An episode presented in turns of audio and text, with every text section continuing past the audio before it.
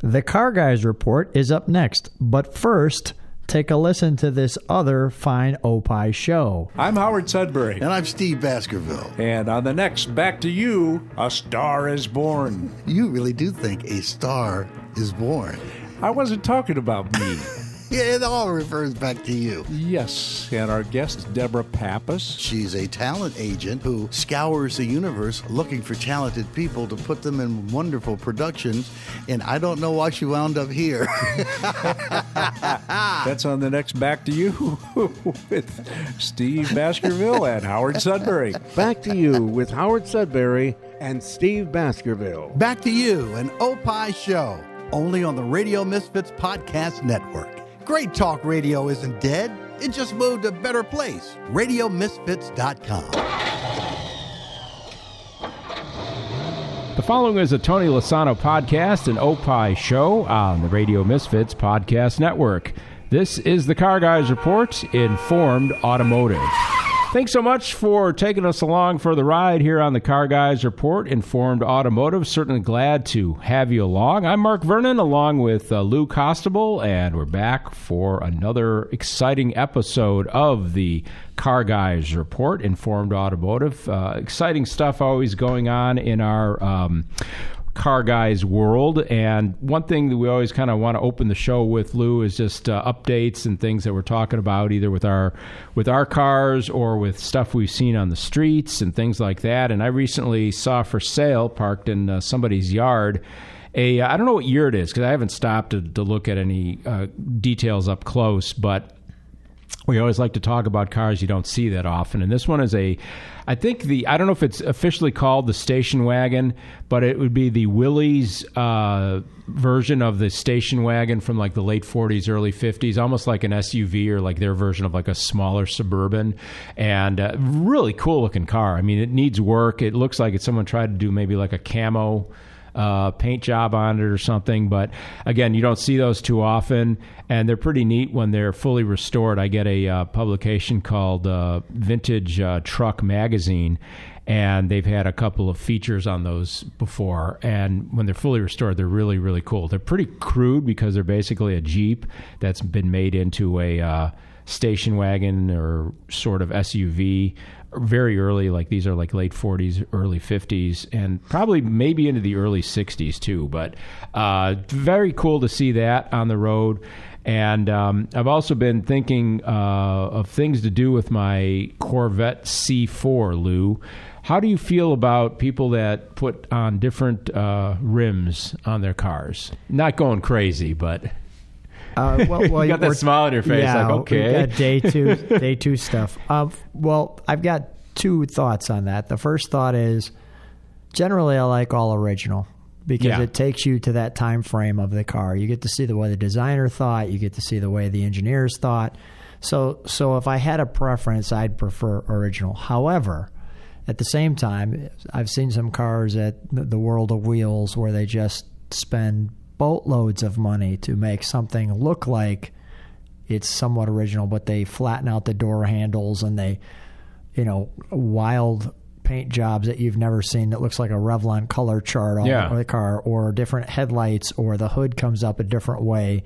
And when they do that really well, that can look really good. Now, the first thing you can do to your car, which is exactly what you're talking about, to make it look different from every other one that's on the road, is usually a unique set of rims. Yeah. So so I'm not opposed to a unique set of rims, but I am interested in making sure you keep the original rims in a nice box. Oh, I always keep the originals. Yeah. yeah. I mean, I have, I have, uh, you know, I've, I've put different wheels on my uh, Fiat five hundred.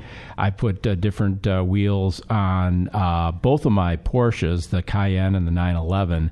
And uh, I'm thinking, toying with the idea of maybe just getting an eighteen inch rim uh, to replace this factory seventeens on the uh, Corvette. But what I'm looking at is, it would be a C six Grand Sport rim that is made to fit the C four. So mm. it looks exactly like the rim that came on the C six Grand Sport. And the thing I like about it is the fact that it's a five. I like five-spoke rim designs. I like the the, the the openness of the way they look, so you can see more of the, the brake disc and the calipers and stuff like that. And I just like the the, the clean look that that gives, the sporty look. Plus, they're a heck of a lot easier to keep clean because we all know what a pain in the butt it is to clean some of these alloy wheels. Even though that some of them look cool, they're just hard to keep clean. And I'm toying with the idea. I haven't made any hard or fast decisions yet, but they're affordable because they're uh, made by companies that that make these reproductions, and they're very affordable, and I think it would look cool because um, my car has the the factory, they call them like the saw blade wheels. It kind of looks like a circular saw blade. And when I was at uh, one of the events over the weekend, I was talking to my buddy and I said, here, take a look at my car, because he's he's the Corvette he's a Corvette uh freak.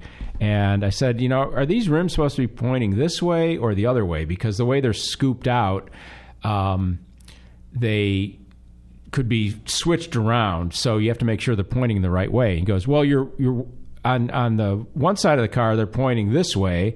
And on the other side of the car, they're pointing that way, the way the, the cutouts are. And that's the way they're supposed to be, because they're just not made to be symmetrical because of the design of the rim. He goes, so if you're really like anal about this kind of stuff, you know, that'll freak you out. It'll, like, you have O C D or something. You, you can't live with that because you know your rims aren't symmetrical from now side to I side. Now I see why yeah. you want to switch your rims. So yeah, okay. exactly. Absolutely. You're saying that. No, I'm saying that that's not me, because you look at one side of, of the car and it looks fine. Mark but, will be going to car therapy very shortly. But uh, I did have to ask him about that, because I had wondered, because I've been checking at car shows, like, are mine on the right way or not? But um, well, I am O C D. Are you? Yeah. So, okay, well, so I mean, I'm, yeah. my wife would probably say so. But my point is, when it comes to cars, yeah, you are. I do like symmetrical. Yeah, yeah so I, do I. Yeah, I do. I really do. So I guess I am. Yeah. If that qualifies me, I'll be there in therapy session with you. I'll uh, invite you over for a yeah, torquing, uh, a wheel torquing party when I get my rims, and we'll uh, we'll we'll get the rims installed, and then we'll be symmetrical and everything will and be we'll fine. Relax. Yes. We'll actually be like, okay, we'll see. We'll see what happens, but I will keep you posted on, on my rim ideas here. But you'll be glad to know that I'm not going to change the rims on my um, Firebird. I'm keeping the Rally two wheels there. That's good. The factory rims. Yeah. I was thinking of a... Tor- and those are symmetrical. And those are symmetrical. I was thinking of a torque thrust wheel, actually, which is period correct for that. But... Um, I started looking at some of those at different shows, and I didn't what, really what, like. What year is it? seventy-five seventy-five yeah. Did they have the honeycomb wheels as an no, option I for think the those Trans Am? Those came a couple years later, I believe. Those but I'm were not a disaster sure. to clean. Yeah, and you see it, a lot of people put those on earlier. Yeah, and they just don't look good on an no. earlier Firebird. I, I like the look of the Rally w- wheel. It's a classic Rally. You know, the Rally two wheels, a classic look, and yeah, I'm definitely keeping keeping that. So no no concerns there. When, when is that said. car coming back? Uh. Uh, what year is it? Uh, hopefully, the plan is that when I get it back from the body shop, it's going to go to another place, which I'm, I haven't talked to them yet, but I'm thinking that the rest of the work that I want to get done on that vehicle can be done by one place. And with all luck, I should be able to have it for next year's car show season. Okay. Yeah, which isn't that bad, because no. if it's in the winter, that's fine. So, um, you know, we'll see what happens. But, yeah, we'll keep you posted on that as well. If you like what we do here on the Car Guys Report, be sure to tell a friend about the Car Guys Report, Informed Automotive, available online at radio misfits dot com. At Car Guys Podcast on Twitter is our handle, and you can also email us at carguysreport at hotmail dot com. We'd love to uh, hear your thoughts, suggestions, rants and raves, and just, uh, hey, Lou, hey, Mark, you're doing a great job. We'd really like to uh, hear that, because uh, we've got a lot of uh, enthusiastic listeners that we know of, and they're excited about what we're doing here, and hopefully you are as well. I'm Mark Vernon, along with uh, Lou Costabile. Lou, I don't know if you um, how closely you follow uh, the various auction companies. Of course, there's the big ones. There's Barrett-Jackson. There's Mecum. There's R M Sotheby's. There's uh, I think Russo and Steele is still around. There's a bunch of them. Are you familiar with Vanderbrink Auctions? No. Vanderbrink is an interesting company. Um, it's uh, run by a lady named uh, Yvette Vanderbrink. And what they do is they specialize, obviously, in collector car auctions, but they also say their their kind of uh, their wheelhouse is collector car parts auctions, older salvage yard liquidations, auto-related items, antique tractors, and then they do a lot of estate and private collection auctions. And the thing is about them is they will literally, and I don't, it's almost like American Pickers on the auction block, you know, like on the show. I, I don't know if you watch American Pickers, but when Mike and Frank go to somebody's barn or whatever to, to, to pick, which is basically buying somebody else's junk to resell, it's almost as if Vanderbrink finds a place like the Pickers would go to and auctions everything off. It's almost like a farm auction, I mm-hmm. guess. But the stuff they find, though, they find these collections of these collectors, these car collectors, and they just have these massive, massive collections. And and most of the time, the cars are not in, you know, mint condition. They're almost like barn finds in a way, mm-hmm. or they might be in need of restoration or things like that. But it's, she kind of got on the map a few years ago when, and you may have, you may recall this. There was a, a car, a Chevy dealer in Nebraska that uh, the, the, the man that owned it, I mean, he, he, he finally passed away. He was really old. Um, and he left behind, it was it's this very, very strange thing. It was, he left behind literally, I think there were hundreds of cars, and a lot of them were literally brand new, but he like parked them in a field. And they were just left there to basically expose to the elements. And she auctioned this whole thing off, and there were cars, there's like a fifty-eight Apache, Chevrolet Apache pickup truck, which is a very rare car. And the thing was, in essence, it had been stored somewhere where something fell on the roof, but it had like, you know, fifty miles on it or something. It was just unbelievable. These cars that were brand new, but like kind of like left to rot. It was so weird. And it really attracted a lot of attention just because of the unusual aspect of it. And she finds these these people that are selling this stuff and then advertises a lot of the um Uh, cars that are going to be up for auction, like on Hemmings. And in a recent auction, it was called the uh, J A B Collection. It was a, a man named Jeff Begg, and he was an engineer and inventor. He had a lot of a love for British motorcycles, and his collection contained thirty-eight vintage midget race cars, along with a horde of speed parts and approximately seventy import and American collector cars. And some of the stuff that was in this um, in this collection, a seventy-five Cosworth Vega, which is, you know, basically a forgettable car for a lot of a lot of people, but a rare car and something that's coming up in value. A handful of uh, Cadillacs, a nineteen thirty-four R E O Rumble Seat Coupe, a nineteen thirty-six Pierce Arrow V twelve Town Car, um, two rare nineteen eighty-six Marco coupes, which I believe is a Brazilian car, um, that that uh, was the Marco um, mark, as it were. Two T V R Roadsters, multiple Maseratis, including uh, a Quattroporte uh, sedan and biturbo convertibles, Citroens, Ferraris, Peugeots. I mean, it's just unbelievable. And it's just really interesting this, how she's able to carve out this this uh, specialty of hers. And when you see these cars online, like I was looking at some of those Maseratis and stuff, and they're like, you know, the, the mid, mid-eighties bi-turbos, which were cool cars. I don't know if you've ever ridden in a bi-turbo convertible. I remember I rode in one like thirty years ago, back in the day. One was for sale at a at a car dealer, and we took it for a ride. And I mean, now it's probably not as fast as it felt back then, but the car was a rocket.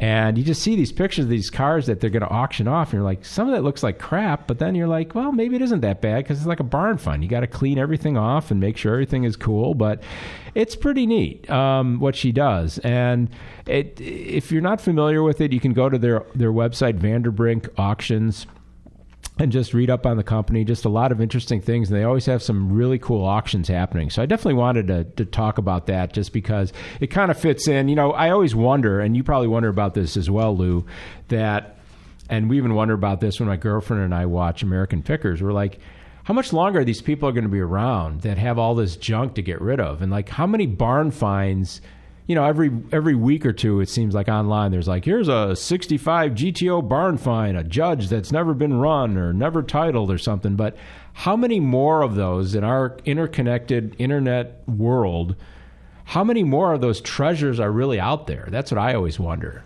You know, I mean, have you ever given any thought to that? I mean, do you think it's dwindling? Do you think there's still a lot of stuff that's been undiscovered, or what? You've got that look on your face. Well, yeah, I, I, I actually think there's probably a lot of stuff that's undiscovered. And, and over time, you know, the Internet's helped us find that oh, yeah. stuff. Yeah. I think that stuff has been out there. Um, people just haven't looked at it as much. And yeah. now that there's a market for it, that's just going to drive it as well. But, uh, yeah, I think there's some people who are really car aficionados and, you know, love their car and kept it under under wraps. And you just think with so many shows, I mean, there's a there's really too many car-oriented shows out, I think, these days. And you I think, think there wait, is... Wait, wait, you think there are? There, I think there's too many. Too many. Yeah, okay. I mean, because you can't... I only watched like two or three because I couldn't keep... I, I wouldn't want to keep up with everything. Okay. And I think there's one called Barn Find Hunter, too, I think, or something like well, that. Well, there's a YouTube channel that... Or, or yeah. one, or... Yeah, yeah, but whatever. Barn but there's just... Hunter, yep. You know, and, and it's just like... You just... Kind of like Antiques when Antiques Roadshow went on the air. You know, everyone had all these treasures... And then sometimes when they do like uh they'll do a vintage flashback episode where like in nineteen ninety-nine they said, you know, your your Tiffany vase was worth, you know, eighty-five hundred dollars, and in twenty nineteen it's worth forty thousand, and sometimes stuff goes down in value. Yeah. And you wonder, why did it just go down as mu- that much? And and my girlfriend and I will look at each other and go, maybe somebody had like forty of them in their attic and they hit the market and they flooded the market yeah. and the values went down. And that's what I always wonder, like, how much of that stuff you would think that if something like, hey, didn't Uncle Joe have one of those cars back then? You just think that there's so much publicity and so much awareness of the kind of things like this now that anyone that has anything that they think is worth something would have already brought it to market. That's all I'm saying. Yeah. Well, it seems, you know, the, there's a show coming up where they have a barn find section out at uh, the Muscle Car and Corvette National, which is in November, the week before Thanksgiving in Rosemont, Illinois, the greatest muscle car show on the planet. And Uh, they always have an unveil section, you know, where people are unveiling the car for the first time after restorers mm-hmm. get the chance. And I'm always surprised with how many unveils they have, kind of like going yeah. along with your theory. It's like, well, how many of these things can still be exactly, out there? Exactly, yeah. And yet they, you know, there appears to be quite a market. So. Yeah. Yeah, well, good. I hope there are stuff out there because, you know, I think back in our... our brains, we're always thinking maybe there's that barn find for us, too. Yeah. You know, you never know what, what could be out there. But something you're not going to find in your horse barn anytime soon, maybe in a couple of years, they're saying maybe twenty twenty-two will be when it's on sale. Ferrari is getting into the S U V act. Of course, Aston Martin is talking about uh, bringing out an S U V. Maserati has theirs out now called the Levante. Alfa Romeo has theirs out called the Stelvio. We've got the uh, Lamborghini Urus, which I think is probably the, the coolest S U V on the planet at this point. Uh, you've always got the, the, the Mercedes G-Wagon, which has been around forever. You've got the Porsche Cayenne and the Macan. You've got uh, the Rolls-Royce Cullinan. You've got the uh, Bentley Bentayga. So basically every luxury manufacturer on the planet has brought out an S U V, save for Ferrari. But they're getting ready to um, bring theirs to market in a couple of years. And it's one of these goofy names. I don't know what it is with like Volkswagen. They bring out the Tiguan. They brought out the... Um, uh, the other one that I, I'm, I'm blanking right now. But just these weird um, names. You know, the Touareg. Uh, and and Urus and these things that are hard to pronounce. You see them. The Ferrari, and I'm going to strangle this. It's the Purosangue, P U R O S A N G U E. I have no idea what that means. Oh, it says thoroughbred in Italian. Okay, that's what it means. Purosangue or sangue or whatever. But it's going to be Ferrari's first ever uh, S U V. And uh, not a lot of uh, information available on it. They've got a picture of it. It looks gorgeous. It's probably going to be two hundred fifty thousand dollars, their estimate. So that would put it up in the Lamborghini Urus, uh, Benta- Bentley Bentayga range. Uh, the Cullinan from Rolls-Royce is still above that. And even a fully loaded Cayenne Turbo from Porsche can get one hundred fifty plus pretty quick. So they're going to be kind of slotted in that upper bracket, but we'll just have to see what happens. Um, I'm sure they'll sell probably every one they can make, and they're probably going to be sold out for a couple of years when they finally announce that it's going to go on sale.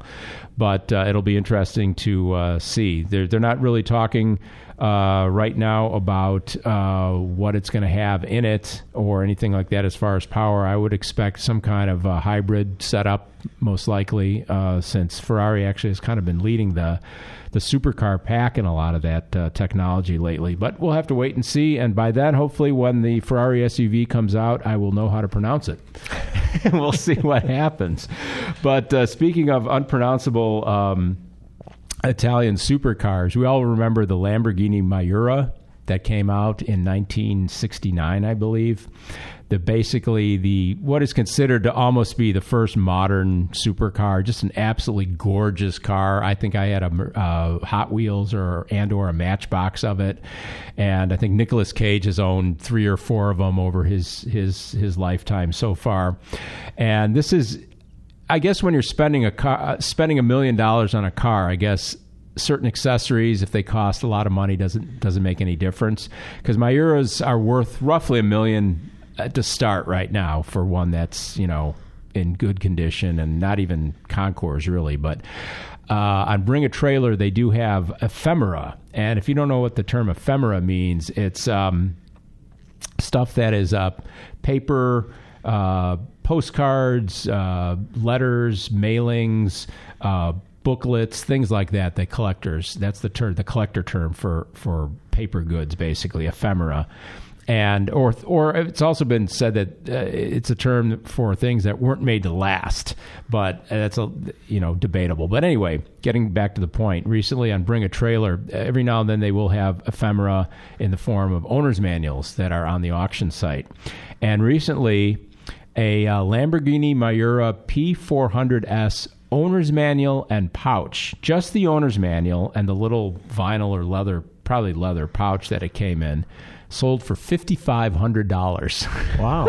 Just for the owner's manual, which is pretty amazing. I mean, if you got a million dollars to spend on a Miura, of course, five thousand dollars, five thousand five hundred dollars for the owner's manual isn't a, isn't a, you know, a lot of money uh, on a percentage basis. And I guess if you're going to do your own maintenance, you have to find out what kind of oil filter it takes and how much oil goes in the crankcase, unless you have your private mechanic doing that. But uh, we're going to feature another piece of ephemera in a, in a future show too that is similar to this, but I just find that hilarious that people are spending five thousand dollars on an owner's manual. But Maybe it just two, shows two Buick uh, Riatas. It, right there you there. go, exactly.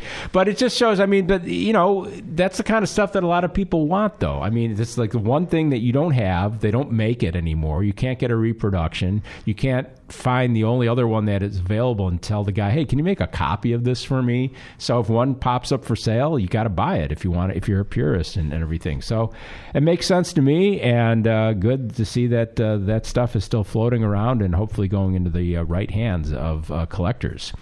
If you like the Car Guys Report, Informed Automotive, be sure to check out some of the other programs on the Radio Misfits podcast network, like the show Back to You.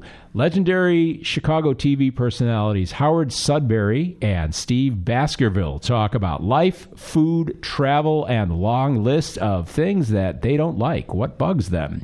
Plus, you never know when one of their many, many famous pals might stop by. Back to You is an O P I show. It's available only on the Radio Misfits podcast network. Great talk radio isn't dead. It just moved to a better place, and that would be radio misfits dot com. You're listening to the Car Guy Report, Informed Automotive. I'm Mark Vernon, along with uh, Lou Costabile, and I wanted to talk a little bit, Lou, about some of the famous names in uh, early car designers. We're going to split this uh, up. We're going to talk uh, about uh, three or four of them right now, and in a future show, we'll talk about a few other ones. It's really interesting. I get a lot of this information. I've subscribed to Hemmings Classic Car. It's pretty much the preeminent uh, American classic car collector magazine, although they recently have merged. They had a pr- publication a couple of years ago that was called Hemmings Sports and Exotic Car Magazine, which is really more like uh, European stuff. And I guess they didn't have the uh, subscriber base Uh, anymore for that, so they basically folded that magazine. And then about a year ago, they basically decided to kind of merge that magazine into the Hemmings Classic Car. So it's now no longer titled the Definitive American Car Collector Magazine, and it pissed some people off. Other people were were saying, "Hey, this is great," and I'm one of the "Hey, this is great" ones, because now they're covering classic European stuff as well as, you know, the classic American stuff. So kudos to Hemmings for doing that. And this came out in a recent edition, just kind of highlighting some of the uh, famous um, designers. And you'll know some of these names, I'm sure. Howard Dutch Darren. He uh, lived from eighteen ninety-seven to nineteen ninety-two, and that's a long life. Uh, he started in the Brewster Design Studio, and with World War One friend Thomas Hibbard, he formed the innovative Hibbard and Darren firm in uh, Paris. He subsequently established Darren of Paris in California and became a designer to the stars. His Packard Darrens were influential, and after World War Two, he designed the Kaiser, Fraser, and the sliding door Kaiser Darren sports car. And one of the things he was known for uh, with the Kaisers is he had what they called the Darren dip in the windshield. Are you familiar with that? Where the, the windshield would kind of come to a Uh, inverse point in the center. And uh, actually, I was at a car show this summer, and someone had a uh, Kaiser Darren sports car, their number one sixty-two, I believe. And this car was all original too. It was, ma- it was amazing. It was kind of in a Wimbledon white with a red leather interior. And it's got mm-hmm. those. It's got these sliding pocket doors, which is totally cool. The door slides right into yeah, the front fender. Yeah, yeah, like yeah. a pocket door. So so cool. Very cool. And there was a fiberglass uh, bodied car. It was almost, and it was out at the same time as the the, the Corvette was, in like fifty-two, fifty-three, I think it was. fifty-four. Or, or fifty-four. Okay. But let's talk about that. Why yeah. aren't they doing that now? Pocket doors. Yeah, because you've got all kinds of parking challenges. You know, let's take your Corvette, for example. Those doors are like nine feet wide, and yeah. you try to get out of them, and you can't. It's packaging. Yeah, I'm sure. I, just, there's just no way they could they could make a door with a, a, a wide enough opening that would slide into the front. You'd have to have a front fender that would be like twenty feet long. I mean, we're talking about the, the, the Kaiser Darren car. That's a small car. Yeah. The doors were literally probably not even three feet long. I mean, they okay. were small. I don't know. I'm just saying. Yeah. You know, you wonder why they don't do that anymore. It would take care of all kinds of door nicks. Yeah. Well, you get in and out of the car. Well, that's why Elon Musk did the Falcon Wing doors right. on the X right, exactly. to try to get around that. But yeah, you're right. I mean, especially you were talking about the, the, the Corvette doors are large and the, the Firebird doors are now huge. Now let's too. look at this a different way. Yeah. You're talking about sliding it into the front fenders. Why not slide Go it into back. the back quarter panel, which you have all that room? Well, because you, 'cause not enough people buy two-door cars anymore. They're okay. all four doors. So. But I'm just saying, we're talking about sports cars. And then the other thing you did, you could always put scissor doors on there, like all the people do with their Lamborghinis. And yeah. their, I, the, has someone done that on a Viper too? I'm sure oh, someone's put yeah, scissor doors or on. something. I'm sure yeah. there's some package to yeah. change your door configuration. But actually, yeah, that's the only car I, I know of that's ever had a, a pocket door basically built into it. Very cool cars, and there's always they're always a pleasure to see. I, I remember seeing a, a some few engineer is going to be contacting the you know the the my car what is it uh, the car guys report car guys Hotmail. report at hotmail dot com. Yeah, they'll, they'll tell us why to... so three or four engineers are contacting it right now. I'll give him telling a us why, why we can't do that. Here's another famous early uh, automotive designer, Virgil Exner, Senior, nineteen oh nine to nineteen seventy-three, after a brief time in General Motors' art and color section, and color spelled O U R. He uh, headed Pontiac before leaving to join Raymond Loewy's firm to work at Studebaker. After overseeing designs of those South Bend cars through the forties, Exner joined Chrysler in forty-nine, and by the mid-fifties, he created the Forward Look uh, with its uh, courageously, as they say, advanced designs, and his Ghia-built show cars were a prelude to the retro-style designs he penned in later years. And I know you're a big fan of, of that uh, mid-fifties um, Chrysler stuff. Yeah, they're... I I think fifty-five was, you know, you had s- slight tastes of it with the Corvette yeah. in six in fifty-three, how it was going to all of a sudden change from kind of a bathtub type look, or uh, so I call it sometimes the freight train look yeah. of the forties and thirties. And boy, I mean, the fifty-five Chevys, the you know, going forward, I mean, just some amazing cars. I think some of the designs in the fifty-seven might be the greatest car design mm-hmm. year ever. Mm-hmm. I mean, it's arguable. And that was also, too, the, the the time of the annual model change, too, where they would literally redesign the entire body every yeah. year to yeah. get you try to get you back into the showroom and buy another car. And they don't obviously don't do anything like that nowadays. You get yeah. a, probably a three to a five-year refresh where they just tweak the front and rear fascias, maybe change a little trim and perk up the interior a little bit, but you don't get a full cycle refresh until... you know, usually about seven years, I think, yeah. is the the standard these days. So it's kind of like the it's kind of like the classic rock uh, or or rock and roll industry too. When back in the day, like in the late sixties, early seventies, you know, you'd have all your bands like Zeppelin and the Stones and Doobie Brothers and whoever else cranking out one one album a year, sometimes even more. And now, you know, in the in the eighties and nineties, it became one one album every three to five years, then one album every seven years, and that's just it's just crazy how those life cycles have changed so much. But we just uh, spoke about Raymond Loewy, uh, where Virgil Exner went to work, and Raymond Loewy has some of the coolest designs. There's some things that that a lot of people don't know that he designed. He lived from eighteen ninety-three to nineteen eighty-six, another uh, nice long life there. He was a French-born industrial designer whose work included commissions from Sears, the Pennsylvania Railroad, Westinghouse, the Hupp Motor Company, and Studebaker. And this is some of the cool stuff. Loewy's team designed the Lazy S logo, the Bullet Nose models, and the nineteen sixty-three Studebaker Avante, all classic, iconic stuff.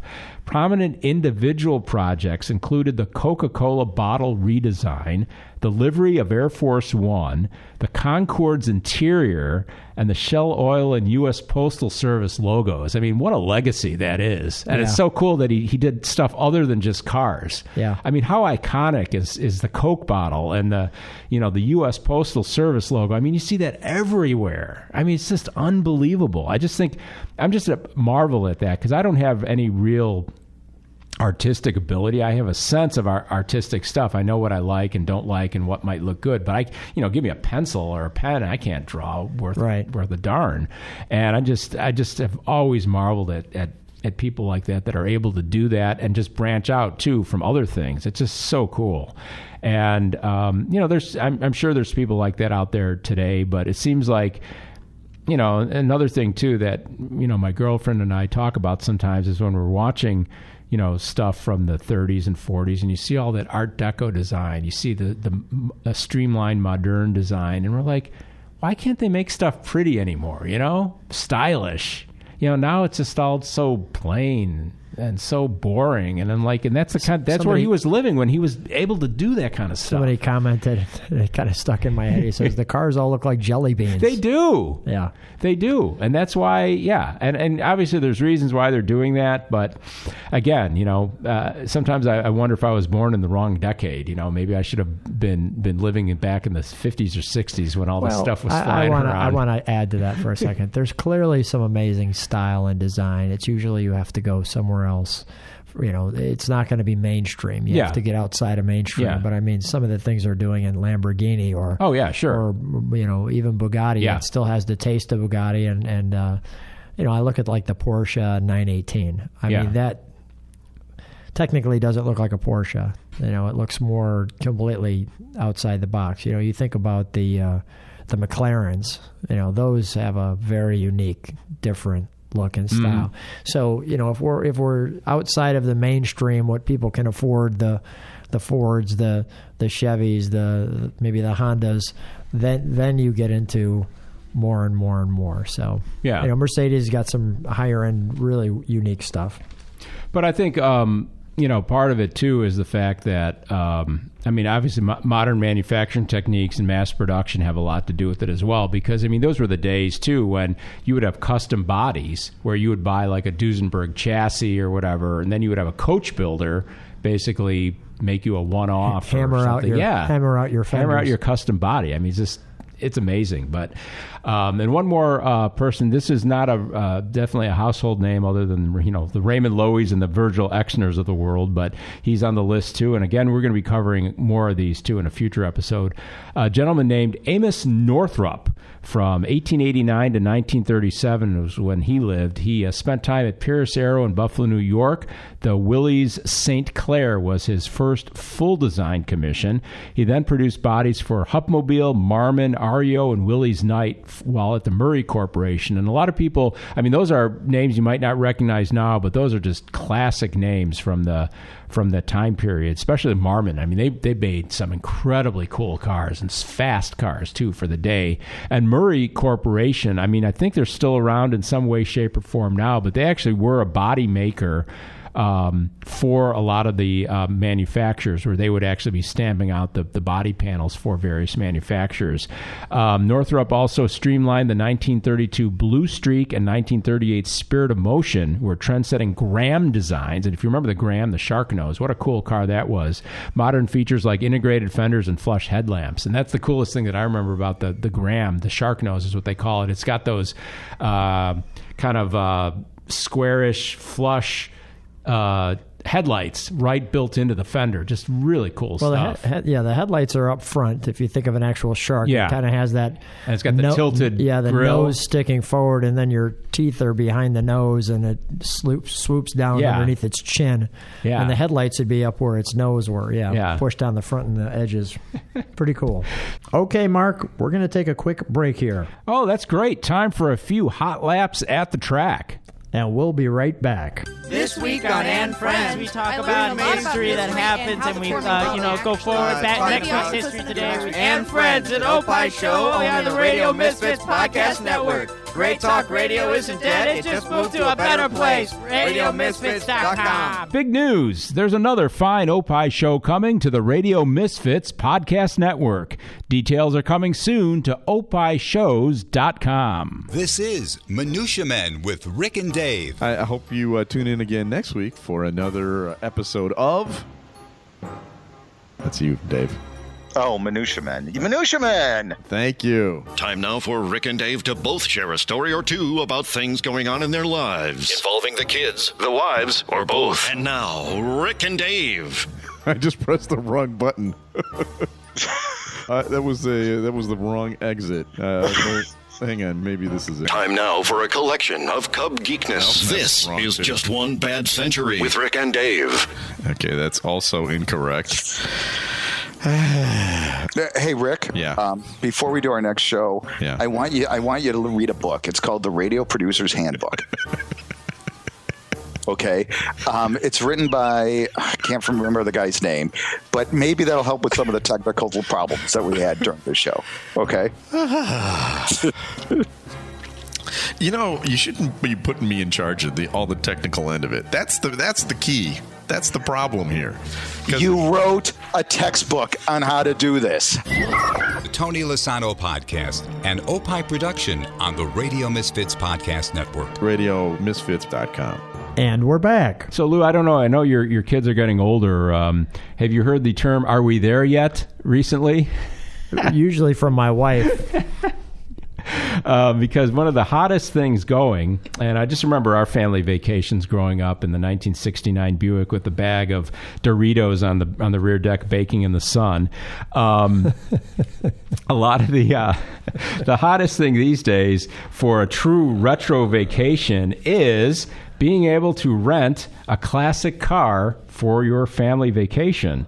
Uh, for two hundred dollars a day, you can step into a nineteen sixty-six Ford Country Squire station wagon with the heart of a muscle car and the body of a school bus, as they say.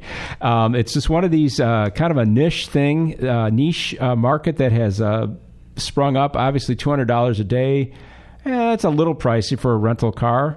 But uh, where else are you going to get uh, be able to get that uh, nineteen sixty-five or nineteen sixty-six Ford Country Squire station wagon? There's a handful of uh, of uh, places, both in the U S and in England, and some of these cars you'll you'll just get a kick out of. I'm already getting a kick out. I'm trying to wrap my head around what you just said. So you're taking a sixty-six station wagon and you're renting it out for two hundred bucks a yeah. day, and you're going where Route sixty-six. Yeah, all right. I mean, that's okay. Pretty cool.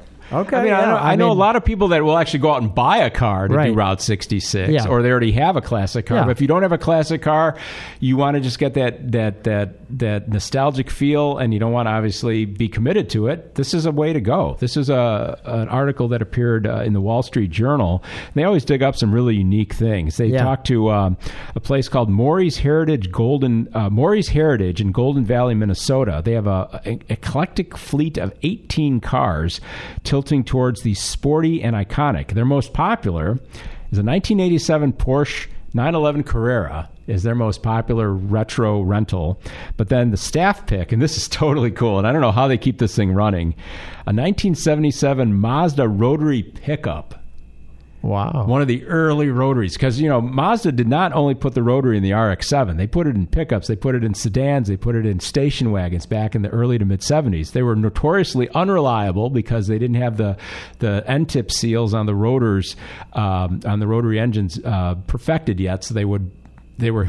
horrible on gas. They would, uh, I think, burn oil a lot because the the tip seals weren't good, and the, the engines would just self-destruct. But it's just so cool, and I would, and they're still calling it a rotary pickup, so it's still hopefully still has the rotary engine in it. I could see they could have done a transplant on that, but it better still have the rotary in it. A place in Italy called Slow Drive. They have nine locations from Lake Garda to Florence, and seventy-three vintage cars spread among them, ranging from a fifty-nine Alfa Romeo Giulietta Spider to the Love Bug, a nineteen seventy-nine V W Herbie, uh, Mangione or Mangione Herbie. Their most popular is the fifty-nine Alfa uh, Romeo Giulietta Spider. Their staff pick, a nineteen ninety-seven Mini Cooper British Open Sport Pack. It was the first car I drove uh, when I arrived at Slow Drive, said Katie Bassiou, a booking agent. It's super loud and very fun to drive. And the cool thing, too, that I was thinking, Lou, that if you do this, you don't have to do it just for a road trip in in uh, in the U S. If you do it in a, in over in Europe, you could drive some really cool stuff that we never even saw over here, you know. And that would be really cool. I mean, if you've got seventy-three cars and you're in Italy, they've got to have like something really cool in that, their fleet. Yeah, I mean that. that I, I'm thinking of that from a business standpoint. I mean, once you have one of those, you got to be a little bit worried that, you know, well, yeah, you got to maintain somebody, it. Somebody ta- tags it or on the road, and you know, I mean, I think what usually you don't treat your own car like no, you treat the rental no, car. No, I would think that what they've done on a lot of these cars is, especially the older ones, even like the Ford Squire, um, it would, it would have to have like front disc brakes on it. It would have to have the, some of the modern safety things just for safety features, like you know, like is it disc brakes, maybe a third brake light. Um, other things modified under the engine, maybe like electric cooling fans or just something to make them reliable. So, you know, they'll, they'll have the look. It won't be resto-modded, but it'll have the look of the classic stuff with maybe some fuel, uh, fuel, fuel injection. injection. Could be. You yeah. never know. I mean, uh, electronic ignition. Carburetors are not very reliable these yeah. days, you know. So, so yeah, it, it would be interesting to actually see what they've done to the car to make it reliable uh, enough for most people to, to drive. Be because a lot a of people, yeah, because a lot of people driving today wouldn't know, even know how to even start a car with a carburetor. You know, they'd be cranking without hitting the gas pedal because like, oh, that's how I start a car these days. Right. Well, yeah, you, there's a whole learning curve that, that they would have to relearn. Well, they would, you'd have to teach them to turn a key. Yeah, well, yeah, exactly. That there would you be go. the first thing. Yeah. What do you mean? My smart my smartphone doesn't work? What? Yeah, I, um, I, I pushed the button once. Yeah. Yeah, what's happening here? What do you mean it didn't start? I had the keys in the car. I pushed the button. And then there's another uh, place in England called Great Escape Cars in Redditch, England. Uh, Jaguar specialist, perfectly situated in the British Midlands for drive in the bucolic Cotswolds. This sounds and, fun. Uh, most popular Jaguar E-types, no no big surprise. And the staff pick, now this surprises me, the Jaguar X J S. That was that big coupe oh, yeah. that they put both a six and it's a like V twelve a in. It's huge, yeah. It's it's a cool car. They said people drive E-types with high expectations. Well, now let's talk about that car for a second. Well, that's a car you can rent because it's it's going to be reliable. The X J S? Yeah. Well, But, but the E-type, no. Well, they're doing. I mean, they're in England, so they should know how to how to maintain these things. Yeah, because they're broken on the road all the, the time. But the X J S was fuel injected. Yeah, you're right. But but they said they have no expectations with the X J S. Customers often want to buy one after they've driven one. I looked at an X J S many, many, many years ago, and actually, it's rumored that my D B seven Aston Martin was the successor to the X J S Jaguar because it's basically a very similar chassis. And it was laid out the same, and, and actually looks a lot like the subsequent X J um, or X K uh, Jaguar that came out around the same time. But X J Ss, I mean, they're okay. I mean, they're they're cheap though. If you want a if you want a classic car and you wouldn't have to rent one, you can buy them. They're yeah. they're pretty cheap right now. Now, well, now before people, what's the email again? Uh, car guys report at hotmail dot com. Before everybody emails saying, Lou, no, my E-type's been running for years and years and years. That's absolutely true. If you know how to maintain them, they'll last. I get it. But generally speaking, those cars had some challenges to them. And I'm just using... Oh, the, totally. I'm using yeah, the knowledge of... We're talking about a classic car rental company. So we're not talking about the guy who knows how to maintain it and has the manual and understands everything about the spark plugs. We're yeah. talking about the person who's just going to get on it and potentially yeah. beat on yeah. it and bring it back to the shop. Yeah. Yeah. Yeah, there are a lot of uh, things that you have to kind of um, question, but I think it's a good idea, and I think it's a valid... I mean, you, you're the businessman, Lou. I mean, I think it's a valid business uh, uh, plan, you know, and if you pick the right cars... I mean, I, I think other than the, the, the exotics, other than a Porsche, because they are pretty reliable... I think something like, you know, the classic American stuff. I mean, you could you could have a fleet. You could have a couple of fifty-seven Chevys. You could have a mid-sixties Corvette. You could have, um, you know, any number of other Fords or, um, you know, Mustangs or uh, Mopars and stuff. And I think you could have a pretty good collection there that people would be interested in renting out. And I think... by and large, I think most of the cars would be would be pretty reliable for everybody. I mean, that's just my take on it. Yeah, uh, it goes back to something we started where you, if you do some of the things for, you know, you, you, you do fuel injection, you do something like... Uh, radial tires, front disc brakes. Radial tires, front disc brakes, yeah. and then you electronic ignition, yeah. so you eliminate distributors and rotors and yeah. things like that. So they're not dying on the road somewhere. Exactly. Yeah. I mean, so that's, you know, and again, it... it, it you talked about it, you know, safety, safety, safety, yeah. safety. So if you can make it safety versus body roll of a fifty-seven Chevy, and you're not used to turning the wheel fifteen times to make it go halfway yeah. through the left turn. And obviously you'd have to have seatbelts in all those cars too. Which you didn't have in a fifty-seven yeah. Chevy. Yeah. I mean, you'd it was put those you know, in. Back in the day, you yeah. you, did, you actually took the seatbelts and stuck them under the seats. Well, so they didn't have, have them in fifty-seven. Right, but I'm just saying that when you finally did have a seatbelt, oh yeah, you wouldn't wear the sixties, them. Yeah, you'd, exactly. You'd stuff them in the seats yeah. and be like, almost what an irritation these things yeah. are. I just sat on a seatbelt yeah. for God's sakes. Yeah. So, yeah, so it'd be interesting. So definitely something to think about for your next uh, summer road trip. Look into the uh, phenom- phenomenon of renting a classic car for your summer vacation. If you like what we do here on the Car Guys Report, Informed Automotive, and we certainly uh, hope that you do enjoy our uh, podcast here, you can uh, listen, subscribe, and rate us. You can check us out by searching for Radio Misfits or the Car Guys Report on any of these platforms, Apple Podcasts, Spotify, iHeart, Google Play, Stitcher, and TuneIn. All you have to do is search, like I said, for Radio Misfits or the Car Guys Report. And when you uh, do find us and listen to us, you uh, can subscribe to us as well. You will get a uh, automatic no- notification anytime there's new uh, content from the Car Guys Report. And you can also take a few moments to rate us as well. We'd love to uh, have some more five-star reviews as we have on Apple Podcasts, and certainly uh, appreciate you taking the time to rate us after you've uh, listened to our podcast. And the best thing to remember about anything that you get on the Radio Misfits Podcast Network, it's totally free, and it's listening on your schedule, anytime, anywhere, any way you want. You can fast forward, rewind, and uh, replay at your leisure. That's what podcasting is all about, and this podcast is called The Car Guys Reports, Informed Automotive. I'm Mark Vernon, along with uh, Lou Costabile, and it's the time of the show where Lou gets to uh, toot his own car horn, as it were, and talk a little bit about uh, My Car Story with Lou, his popular YouTube channel that, if you still haven't checked it out, please do. He's got over thirteen hundred videos online of some of the coolest cars you're ever going to see. And it just amazes me, Lou, how you're always able to just dig out all those rare, cool cars that you're just not going to see, you know, every day. Well, thanks, Mark. I like that toot your own horn. toot your I, own I, horn. I, I was like, that was good. You know, you are a professional. I get, I get a, a magic uh, yeah, you thing a, every now and then. A magic touch. All right, so if you've gotten to this part in the in the uh, episode here of the Car Guys Report, Informed Automotive, you'll know that not only do I talk about the YouTube channel My Car Story with Lou, but we play a little game with Mark. He hasn't seen these answers, nope. and what we do is we pick three cars on the channel from around the same time. Now, granted, this is my channel, so it's not an overall global choice. It's just what happened when I happened to throw this video up. Did it do well or not? So I'm picking three cars from three different time frames, and we uh, that are that were put up in the same week, and we see how they've done. So here's the three. The first one is a nineteen eighty-five Ford Mustang G T Twister two.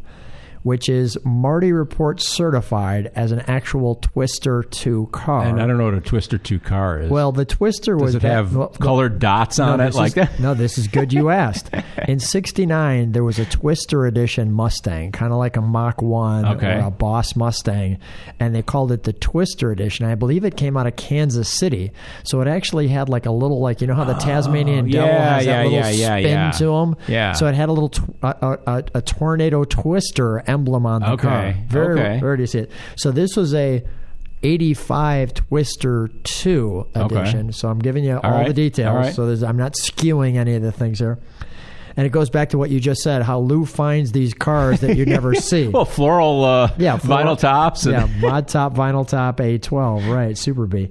The next one, excuse me, the next one is a sixty-two Dodge Dart station wagon custom resto mod. Wow. Which uh, is really well done. So assume it's like a World of Wheels okay. car. So All I'm right. just giving you that okay. visual. Yeah. So you, to give you fair, fair, fair play warning, here. Yeah.